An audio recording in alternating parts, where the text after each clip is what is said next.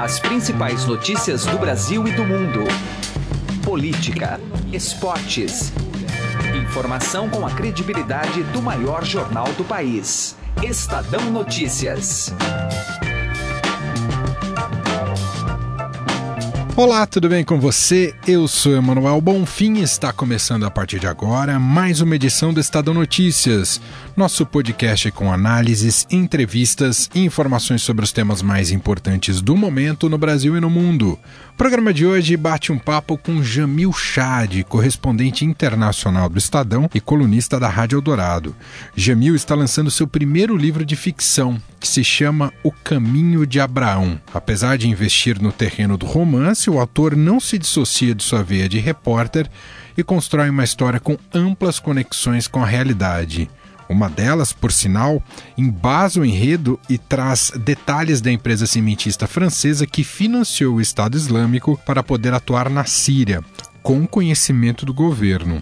É justamente para o território sírio que se dirige a protagonista da história, a jovem de nome Agar, uma marcelhesa filha de imigrantes argelinos. De lá, seu mundo e identidade desmoronam em meio à guerra deflagrada. Intolerância, ódio, violência e as bravatas dos poderosos norteiam o drama apresentado brilhantemente por Jamil. Aliás, um trabalho em sincronia com os problemas atuais da humanidade. Confira ainda nesta edição do nosso programa uma análise sobre a extensão do foro privilegiado para deputados federais e senadores. Ontem o julgamento foi retomado no Supremo Tribunal Federal, mas ainda não terminou. Deve terminar hoje. Resta o voto de Gilmar Mendes. Dez ministros já se posicionaram a favor da restrição do foro, mas há divergências sobre a extensão. Durante seu voto, Ricardo Lewandowski citou editorial publicado na última terça-feira aqui pelo Estadão, intitulado O Escândalo pelo Escândalo. Mas eu iria ler, senhor presidente, mas é um trecho extremamente contundente e que talvez não seja o caso de tornarmos públicos, embora já tenha sido veiculado amplamente, é o editorial que foi ontem divulgado no insuspeito jornal Estado de São Paulo, cujo título é O Escândalo pelo Escândalo.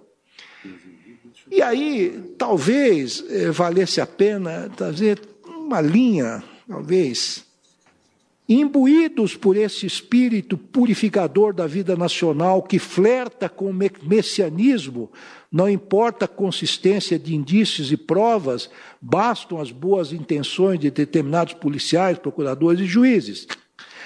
e assim vai por diante. As eventuais ofensas à honra e à reputação dos acusados, sem elementos que sustentem as acusações, entram para a conta dos danos colaterais aceitos em nome da batalha pela moralidade pública. Resta saber a quem serve tal método de atuação.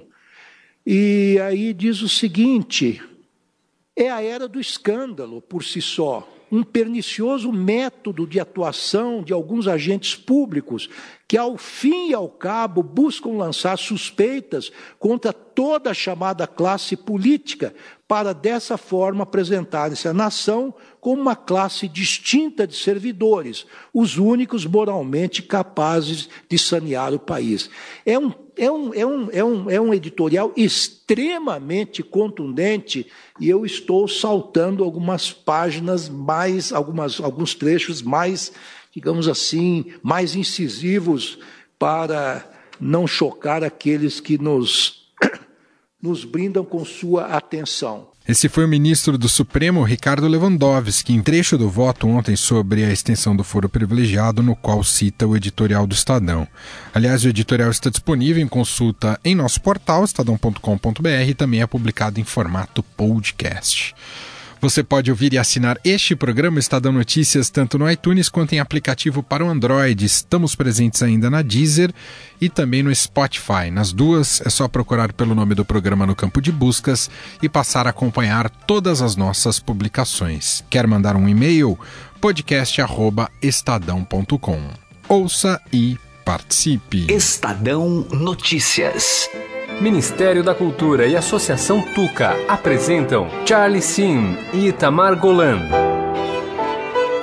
Apresentarão as sonatas para violino de Brahms, Debussy, Franck e obras de Chrysler, Wieniawski e Elgar. Dia 8 de maio, às 21 horas, na Sala São Paulo. Garanta já o seu ingresso pelo aplicativo Tuca App e pelo site da Ingresso Rápido. 100% da bilheteria é revertida para o tratamento de crianças e adolescentes com câncer. Lei de Incentivo à Cultura, Ministério da Cultura, Governo Federal, Brasil, Ordem e Progresso. Estadão Notícias. E agora em nosso programa aqui Estadão Notícias, eu estou recebendo em nosso estúdio Jamil Chad, correspondente internacional do Estadão, colunista da Rádio Dourado, está lançando seu novo livro de nome O Caminho de Abraão, está saindo pela editora Planeta. O Jamil está aqui por um período, Jamil que mora na Suíça, está por um período aqui no Brasil justamente para participar de eventos do lançamento desse livro. A gente aproveitou a vinda dele para conversar um pouco mais sobre essa publicação. Tudo bem, Jamil Chad? Tudo bem, Manuel. Prazer, prazer estar aqui. Sensacional. Bom, Jamil, essa é uma é a sua primeira investida no terreno da ficção, mas com amplas conexões com a realidade. Claro, pela sua vivência como repórter, pelas suas coberturas, suas apurações. Uh, eu queria inicialmente você contasse um pouquinho para a gente quem é essa personagem e a trajetória que uh, você dedica boa parte do livro a, Agar. Quem é essa Agar que você conta a história no Caminho de Abraão? Olha, Manuel, Agar é uma, é uma garota da periferia de Marselha. Ela é francesa, ela só tem passaporte francês, mas ela é filha e neta de argelinos. Tão, tão francesa como Zidane. Né? é, enfim, uma, uma, uma situação muito real. É uma menina que cresce nessa periferia, convive com a periferia, é, convive com a situação de é, ser questionada diariamente se ela é francesa ou não, mas por meio dos estudos ela chega longe, ela vai até é, uma boa universidade na França é, e é, ela vai depois trabalhar em uma multinacional. Essa multinacional, vendo que ela tem essa, esse, é, esse perfil árabe, é, e que fala de fato árabe, resolve utilizá-la num bom sentido, até enviando para uma grande, um grande investimento que essa empresa estava fazendo na Síria, antes da guerra. A Síria antes da guerra. Ela então assume uma empresa de proporção enorme é, na, na Síria e a guerra começa. E quando a guerra começa, uma série de histórias vão envolver essa multinacional, essa empresa, é, e ela acaba se transformando em refugiada. E esse caminho dela como refugiada, tentando voltar para a Europa, é o que é o caminho de Abraão.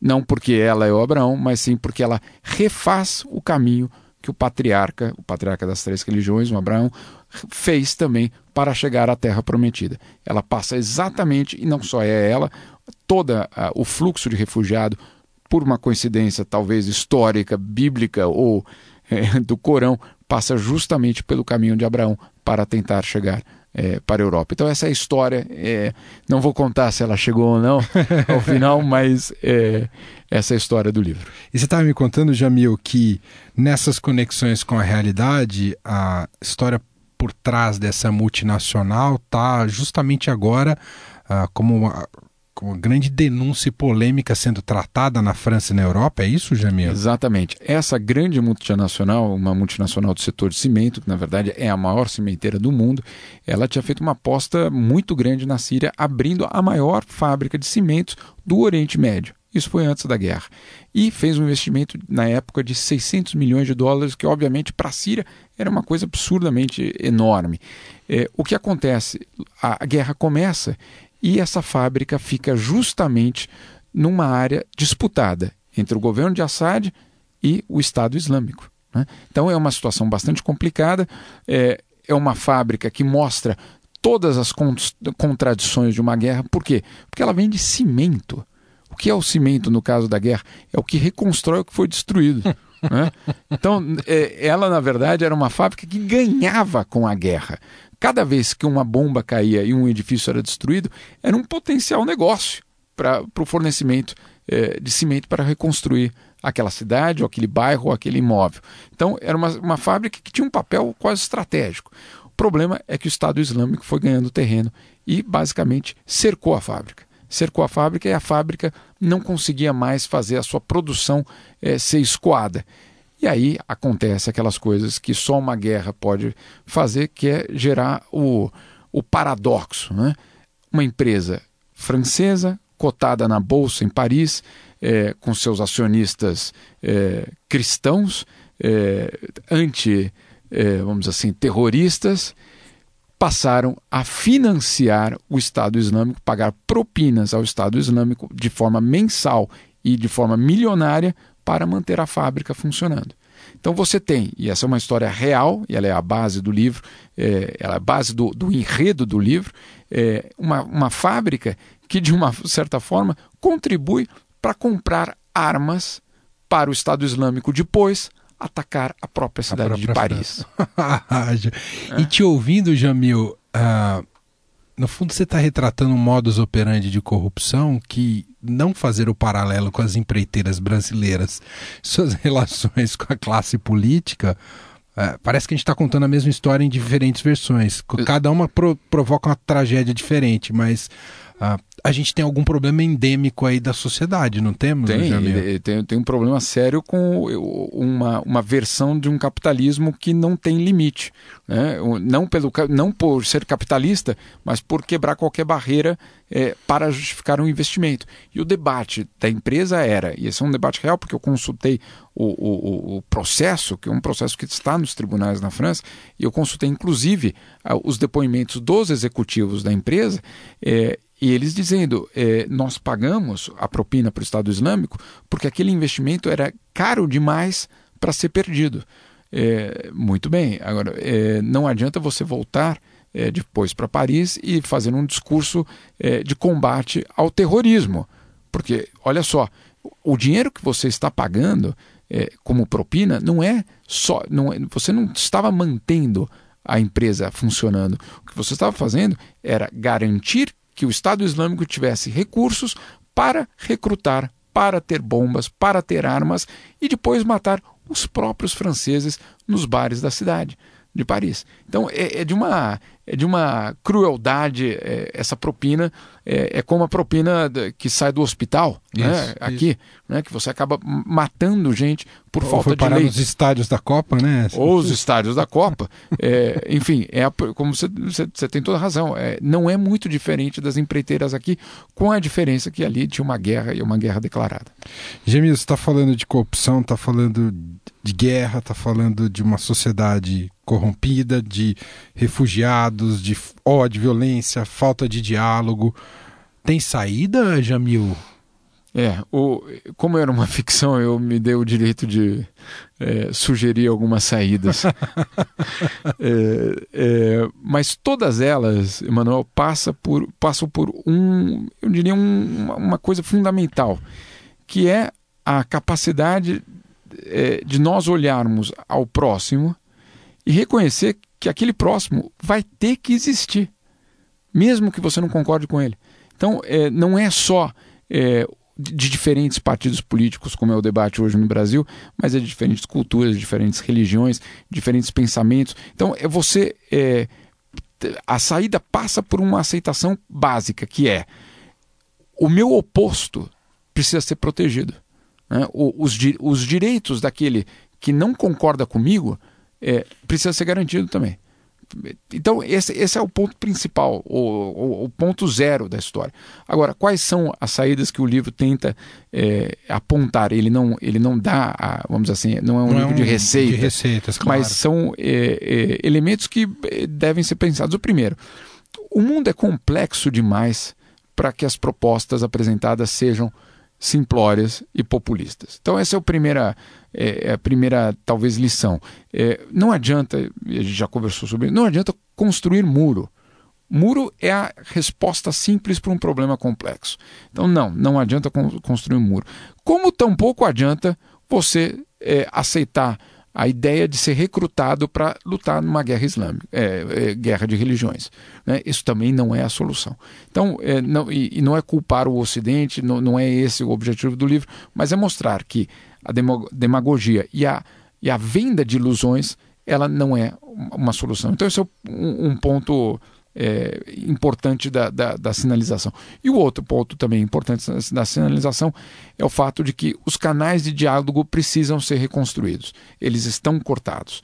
É, em muitos aspectos, esses diálogos é, não existem.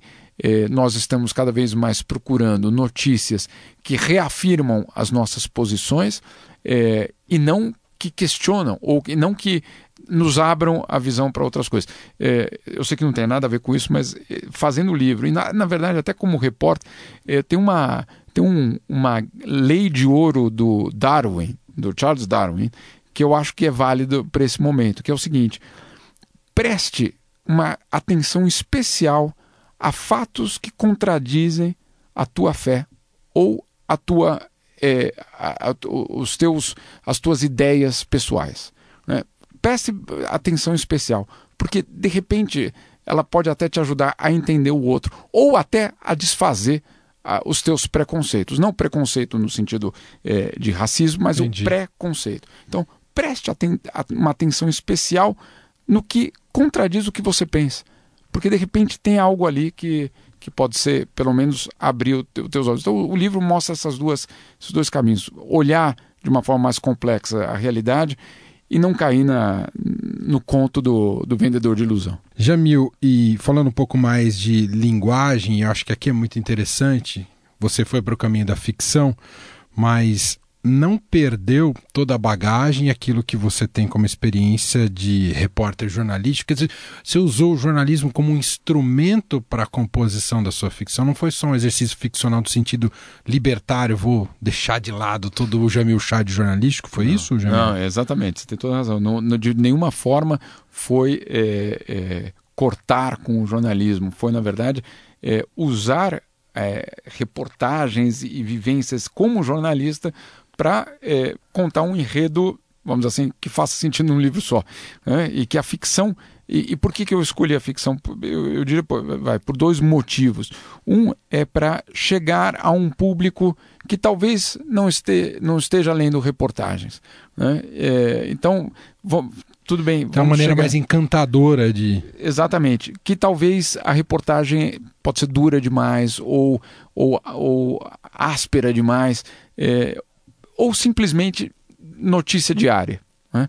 Então, transformar isso numa ficção não significa assim, não significa de nenhuma forma é, dizer que isso não é jornalismo, não é isso. É encontrar um, uma, um novo instrumento. É, foi só isso.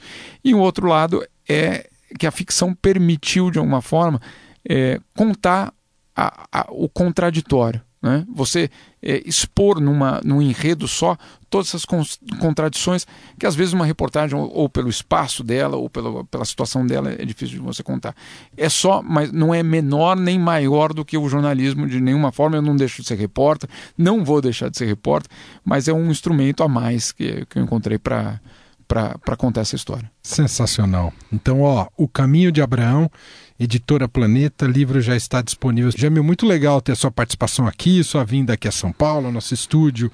Deixar um grande abraço e torcer para o livro ser um sucesso absoluto, tá bom, Jamil? Muito obrigado, obrigado pelo convite. Um abraço a todos os ouvintes no Brasil e fora.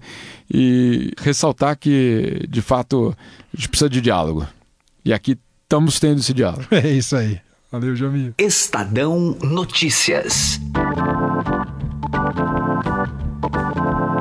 O assunto agora é a extensão do foro privilegiado para deputados federais e senadores. O destaque chega com Raíssen Abac. O nosso assunto agora é a restrição ao foro privilegiado para deputados e senadores e sobre esse tema vamos ter a análise da professora e advogada de Direito Constitucional, especializada nessa área, Vera Chemin. Professora, eh, essa restrição a parlamentares em nível federal, ela tem que ser seguida por outras instâncias do judiciário? De forma imediata, não. A, o, a tese defendida pelo ministro Luiz Roberto Barroso, ela abrange a, apenas a nível federal, ou seja, é, deputados e senadores. Então vamos explicar direitinho, porque é, a tese dele é sobre é, crimes cometidos no exercício do mandato e que tenham relação com o mandato. Como é que a gente chega a essa conclusão? Bom, então, para a gente entender melhor essa questão, é melhor que a gente defina o que, que é o chamado foro privilegiado. Na verdade, é, o foro privilegiado, o nome correto é prerrogativa de, por, de função. O que, que significa isso? É, o agente político, ou seja, o senador, o deputado, ele precisa ter uma, uma chama, a chamada imunidade material, que inclusive é prevista na Constituição Federal de 1988. Que o, a, a, o pano de fundo é, ele precisa ser independente, agir de, de forma a satisfazer o interesse público e para isso ele não pode sofrer nenhum tipo de pressão ou retaliação de uma autoridade ou de, ou de outro poder público qualquer, ou seja, o, o próprio judiciário ou executivo. Então, nesse sentido, é, é, que nós temos que entender o que, que significa, então, o foro privilegiado. Para isso, é, é, o que, que foi resolvido é, a partir de principalmente a partir de 1969, é, durante a ditadura militar, deu-se essa chamada imunidade material para os deputados e senadores, é, no sentido de que, caso eles cometessem qualquer tipo de crime é, comum né? Vamos supor um homicídio, para todo mundo entender, ou um crime relacionado à função, que eu já vou explicar, é, eles teriam direito a serem processados e julgados por um tribunal superior, nesse caso, o Supremo Tribunal Federal. Agora, o que, que significa a tese do, Luiz, é, do, do, do ministro Luiz Roberto Barroso? Ele está defendendo a, a seguinte questão: o, o, a, os deputados e senadores vão deter o foro privilegiado apenas no caso de cometimento de atos ilícitos contra a administração pública, direta e indireta. Então, o, o, não vai, eles vão perder o foro, portanto, quando eles cometerem eventualmente um crime comum. Essa é a, é, é a, o, a questão principal. Então, o que, que significa um crime que se relacione ao exercício do mandato e é, em razão da atividade do mandato. Vamos supor que a pessoa cometeu um crime de lavagem de dinheiro ou de corrupção passiva, que normalmente você já tem uma lei da lavagem de dinheiro específica e, e o crime de corrupção passiva ele é previsto no Código Penal brasileiro. Então seria um, um crime comum a princípio. Mas a partir do momento que se comprove e isso na instância de um é, determinado do Poder Judiciário, que se comprove por meio de, de, de, de qualquer prova testemunhal, pericial, documental, que esse crime tem relação direta com a função que ele exerce enquanto deputado e senador, esse crime vai ser considerado um crime de responsabilidade, uhum. um crime que tem relação com o mandato e durante, obviamente, o exercício do mandato. A, a senhora entende que a, a, ida de um processo de um parlamentar que hoje está em, em nível do Supremo Tribunal Federal para a instância inferior, ela seria automática com a, esse entendimento do Supremo ou não? Depende de, de cada caso caso a análise? Não, não vai depender da análise do, do da, da, da, da, modulação dos efeitos. O que, que significa isso?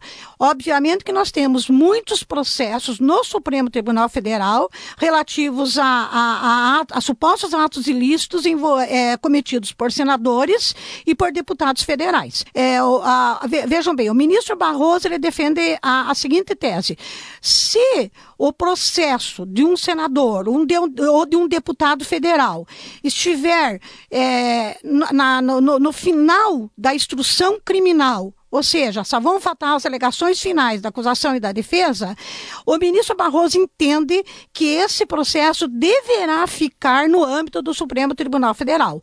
Caso contrário, ele deverá ser remetido à instância correspondente. Para a gente concluir, doutora Vera, uh, para o cidadão comum, né, o leigo, fica muito visível aquela questão da impunidade. É a grande preocupação do cidadão mesmo, a impunidade. A senhora diria que uh, a restrição do foro dessa forma aí, ela reduz pelo menos essa sensação de impunidade ou ainda corremos algum risco? É, não vamos é, reduzir de todo, mas é claro que vai ser um avanço significativo é, que, é, no sentido de diminuir a impunidade. E quando a gente fala em impunidade relacionada ao chamado foro privilegiado, é, nós estamos tratando é, da morosidade da justiça, tanto na primeira instância quanto no próprio STF, embora se critique mais o STF é, é, relativamente às demais instâncias, mas o que a gente não pode esquecer é que a, o STF ele está acumulando funções que não são originais, ou seja, ele deveria estar tá tratando apenas de questões constitucionais e está se tornando um tribunal criminal, além de ser recursal. Então, o que, que acontece? A, a, a impunidade decorre da prescrição em função dessa morosidade lá no STF. A partir do momento que essas pessoas percam o foro privilegiado quando cometerem crimes comuns, obviamente, vai diminuir o número de processos e a tendência é que essa é, morosidade diminua. Eu não tenho assim um otimismo muito grande, mas ela vai diminuir, sim. Nós ouvimos a doutora Vera Chemin, advogada e também professora de Direito Constitucional, com importantes esclarecimentos sobre a restrição do foro privilegiado para senadores e deputados federais. Obrigado pela presença. Até uma próxima Eu que oportunidade. Agradeço. O Estadão Notícias desta quinta-feira vai ficando por aqui. Contou com a apresentação minha, Emanuel Bonfim, produção de Gustavo Lopes e participação de Raíssen Abac. O diretor de jornalismo do Grupo Estado é João Fábio Caminoto. De segunda a sexta-feira, uma nova edição deste podcast é publicada. Tem tudo no blog Estadão Podcasts. Estamos também presentes na Deezer. Procure por este e outros podcasts do Estadão por lá. E quer mandar um e-mail para gente com sua sugestão ou comentário? podcast@estadão.com. Um abraço para você, uma excelente quinta-feira e até mais. Estadão Notícias.